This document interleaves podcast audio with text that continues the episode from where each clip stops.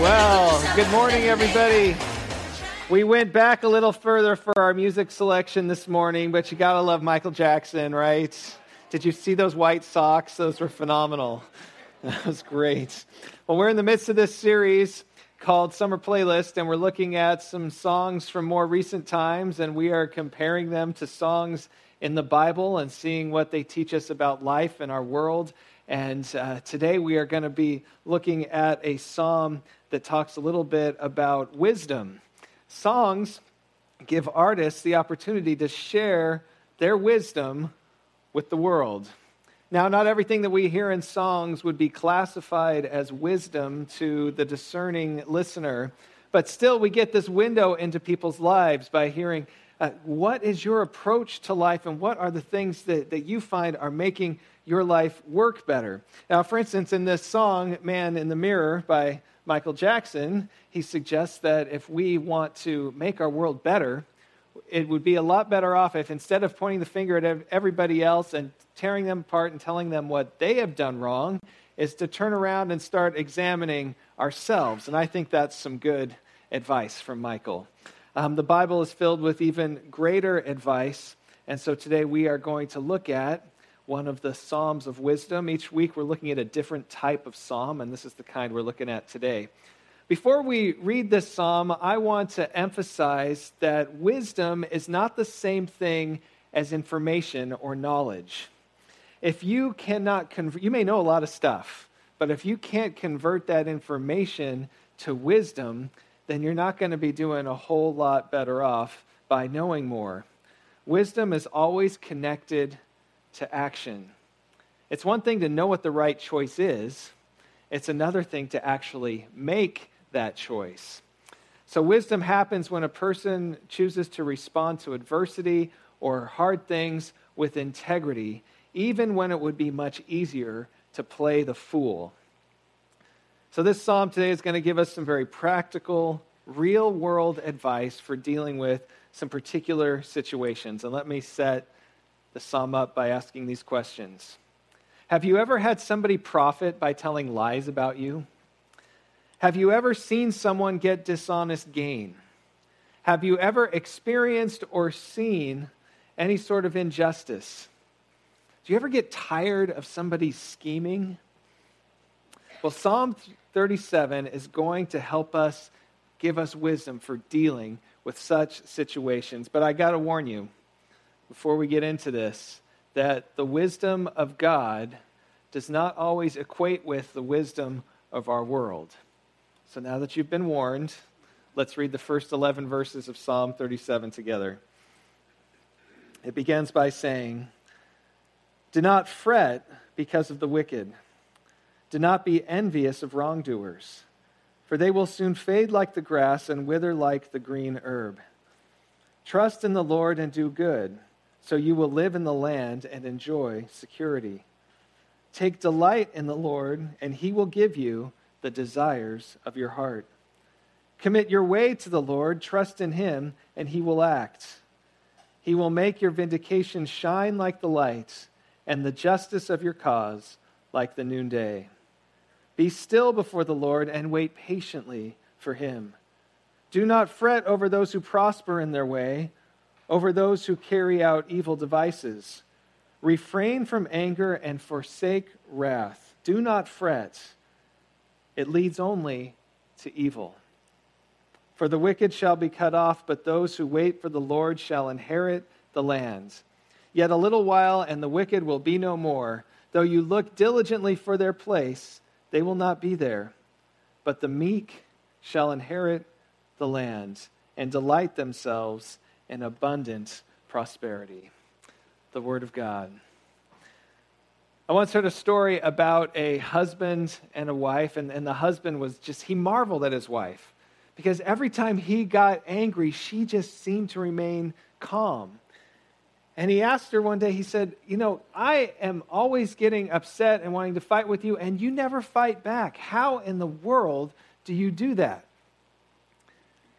And the woman had an unexpected reply. She said, Well, I clean the toilet. The man was perplexed by this and he thought, How does that help? And she said, I use your toothbrush.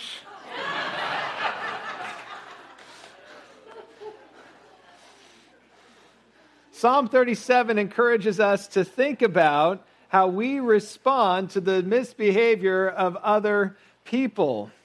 And this wife certainly seemed to have a grasp on it. I mean, she was calm, you know, she remained very still, she didn't respond in anger. But her secret deeds revealed that maybe she wasn't quite as innocent as she had let on. Now, before you get any ideas, um, the wisdom that is portrayed in Psalm 37 is not the same thing as what this woman was doing. It doesn't mean be calm publicly and then do things behind the scenes. In this world, there will always be people who antagonize you. There will always be people who are out for dishonest gain. There will always be people who harm others. The question isn't how are we going to avoid these circumstances? The question is how are we going to respond when these inevitable things happen?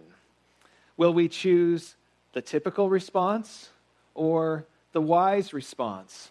So we're going to look at this passage today. We're going to look at the words and the phrases in this passage, and we're going to put them in two different categories. The things that it says not to do, we're going to put under the typical response. And the things it told us to do, we'll put under the wise response, because that's really what this passage is teaching us. So, the first thing the psalm told us not to do is fret. In fact, it tells us three separate times not to fret. In order to understand what this word means, let me um, ask you if you know what an onomatopoeia is. Does anybody know what that is? Grammar on Sunday morning. Ah. An onomatopoeia is a word that imitates the sound of the thing that it describes. Like, for instance, moo. That's an onomatopoeia. Or quack, or buzz, or bang, or boom. Okay, we got it? Now, the root word from the Hebrew Bible that we translate as fret is what I would call an anti onomatopoeia. Because that word in the Hebrew Bible is the word hurrah, which sounds like it's a celebration, right? Hurrah! It's an anti onomatopoeia because it means to burn or to be kindled to anger. So the typical response to the wrongdoing of others is to burn with frustration and anger, to fret. But it's not the wise response. The next thing the psalm tells us not to do is envy. I want you to close your eyes, and I need you to close your eyes. Now, some of you don't like to do that, but it won't work if, if you don't. And I want you to imagine a child that you know and love. Now, imagine that you walk up to that child at a dinner table after dinner has been eaten, and you put, unexpectedly, you put a generous piece of that child's favorite cake down right in front of them. Can you see their eyes? Can you see their smile? Can you see the excitement? Now, I want you to imagine that there is another child sitting at this table, and you bring another piece of that same cake and place it in front of the other child. Only this piece of cake is twice as big. It comes with ice cream and sprinkles and whipped cream. Now, I want you to look back at the other child's face. Has it changed? All right, you can open your eyes. It's amazing how quickly our happiness fades into envy when we see what somebody else has. And by the way, this doesn't just happen to children, it happens to us as adults too. We might be content with what we have until we see somebody who has more. And it's even harder for us when we perceive that the person who has more doesn't deserve it. But God says, don't envy, because there is a bigger picture at play here. The next aspect of the typical response in the passage is anger. And this is a word in the original text that is associated with the nostrils. And so I want you to, to picture somebody who's got a clenched jaw, breathing in and out through their nose. Or, or a bull that is ready to charge, just forcefully exhaling its air out of its nostrils. That's the picture that goes along with this word. Have you ever felt that way? The psalmist tells us to refrain from this kind of response. The fourth aspect of the typical response is wrath. And this is a word, once again, that has to do with heated anger. And this is the kind of emotion that leads us to want to take revenge on somebody else. But the psalm tells us to leave it behind, or as Bob prayed this morning and as Elsa sang, let it go. This is all easy, right? Just don't do that stuff. Piece of cake. No problem. Why in the world would we want to refrain from these things when it's so much more satisfying to, to do them? Well, verse 8 in the passage today, it really nailed it for us. And it said, All of these things, they only lead to evil. And so when we respond in these ways, we let somebody else rob us of our integrity. When we respond in these ways, we let somebody else affect our relationship with God and our faithfulness to Him. Now, it would be helpful to pause for a second and note that this passage, this psalm, was written by David.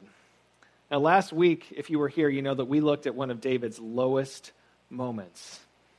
Today, we're going to look at one of his finer moments.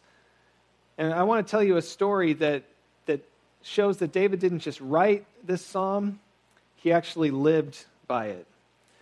1 Samuel 24 tells the story of a day that David was hiding and fleeing from Israel's first king, Saul. Now, Saul had tried to kill David a number of times. He had chucked spears at him, saying he was going to pin him to the wall. He had all of these different murderous plots, but none of them played out like he had planned. And, on this occasion, Saul was chasing after David. He had 3,000 men, and they were trying to find him. And, Saul got to this place where, well, nature called. He had to use the facilities, and there was a cave uh, not too far away. So he walked into the cave by himself, and little did he know that David and his men were hiding in the back of that cave. And David's men looked at this and they looked at David and they said, This is your chance. You can take him out. Finally. So, what would David do? He had a choice. He knew that he had already been anointed as the next king of Israel by the prophet Samuel. And he knew that Saul was doing all these things wrong. And, and so, this was his chance to take the throne by force and to act. What would David do? Well, before I talk about that, let's take a look at what this passage says about the wise response to those who are doing evil. Let's look at those parts. The first aspect of the wise response is trust. Trust in the Lord. Trials and frustrations have a way of really testing our faith, testing what we believe about who God is and whether He's active in our life and in our world. When evil is thriving and faithfulness is not being rewarded, God says, Trust me. The next instruction for the wise is do good. 1 Peter 3 9 in the New Testament says, Do not repay evil for evil or abuse for abuse. On the contrary, repay with a blessing. Jesus said, Love your enemies and pray for those who persecute you. I told you this wasn't going to be easy, that the wisdom of God does not line up with the wisdom of the world. The psalm continues and it tells us to take delight in the Lord and to commit our ways to the Lord. We take delight in those things that we see as desirable, and we commit to those things that are trustworthy and true. So rather than focusing on what we don't have and what's going wrong in our life and in our world, we can focus on the one who is desirable, who is trustworthy and true. And then there's two more things that this passage tells us to do, and it's that be still and wait patiently. Now, these can be the hardest things to do when we are seeing injustice happen in our world, can't they? We are only able to wait patiently when we do the first thing on that list, and that is trust. We trust God for justice.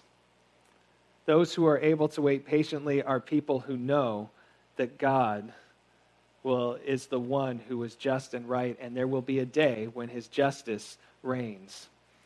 The psalm begins by telling us that those who do wrong will soon fade like the grass. Just like, I mean, we have a great illustration of that here, don't we, on the Central Coast? I mean, we get this brilliant green grass during the year, and then after just a few weeks of really hot and dry weather, what happens to that grass? It fades. That's what this passage is saying. So God's word says, wait, be patient. God's justice will reign. Well, this brings me back to the story of David and Saul in that cave. What would David do? His men were saying, Go take him out. So David, he snuck up behind the king like a lion stalking its prey, and he got up right behind Saul. Saul had no idea he was there. And David took out his knife, and then he cut a little corner off of the garment that, that Saul was wearing, and he slinked back into the darkness. And then he turned to his men and he said, I will not raise my hand against the Lord's anointed. This is the person that God has chosen to lead us, and I am not going to raise my hand against him. And you guys should not have suggested it. And no, I won't let you go harm him either. Eventually, Saul got up and left the cave. And once he had traveled a short distance, David went out and called to him, and he said, Saul, why are you listening to the people who say that I want to do you harm? When you came into this cave, I could have killed you, but I didn't. And if you don't believe me, here's the piece of the garment that I cut off. Then he said in verses 11 and 12 in 1 Samuel 24, he said, I have not sinned against you Though you are hunting me to take my life, may the Lord judge between me and you. May the Lord avenge me on you. But my hand shall not be against you. David didn't choose revenge, he didn't let envy define him or wrath. He trusted God to be the judge and he waited patiently. So you see, David didn't just write Psalm 37, he lived by the words that he wrote. Here's what we can learn from this wisdom is all about where we fix our gaze. No matter what the circumstances in our life are, if we keep our eyes focused on the Lord, He is going to lead us towards wisdom. Conversely, if we keep our eyes focused on ourselves and getting vindication for ourselves and getting power for ourselves, and we want to be esteemed, then all that will do is make us join the evil of others and play the fool. So let me ask you where do you see evil prospering in your life? Will you choose wisdom? Will you trust God? Will you do good? Will you take delight in Him? Will you be patient? And wait. Now, this doesn't mean that we should never act out against injustice in our life. In fact, the Bible is filled with instructions for us, to, and it tells us to speak up for the oppressed and the hurting and the poor and the weak and the disadvantaged. So, what this passage is saying, that, that's all part of doing good, which is on our list here. But what this passage is saying is don't repay evil with evil. May we be known as a people who set our gaze upon the Lord. Before I close today, I want to quickly just share the benefits of this wise response. Uh, just look at a few other things quickly from the passage as, as they're written. It tells us that those who respond wisely and choose wisely will inherit the land, first of all. It says that a number of times in the passage. David lived at a time where his nation lived in the promised land, and it was a symbol of God's blessing and provision for these people. Now, we live in a different context. We don't live in that promised land today, but what we can glean from these words is that those who fix their eyes on God and trust in Him and wait on Him are the ones who are going to be heirs to his promises. Next, it says, Those who do good Those who have a wise response will enjoy security. There is a security for us that only the Lord can provide.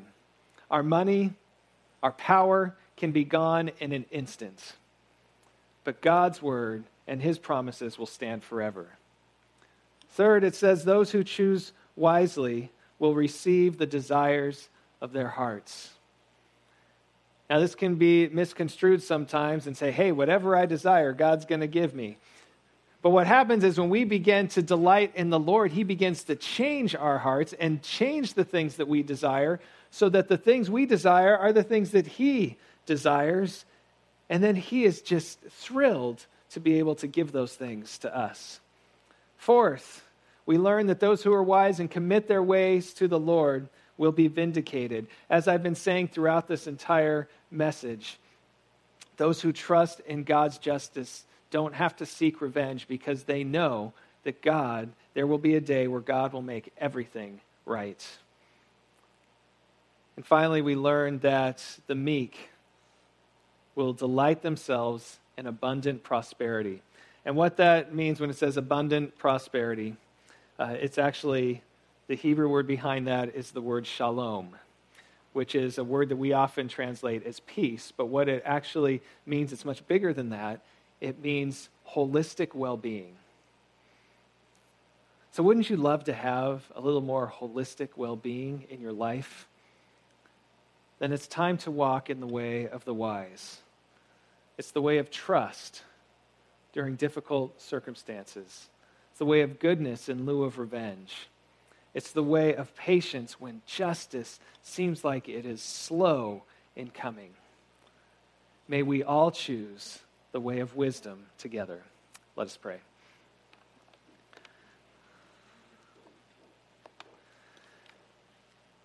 Heavenly Father, I, I thank you for these Psalms that speak so clearly to our lives in the real world.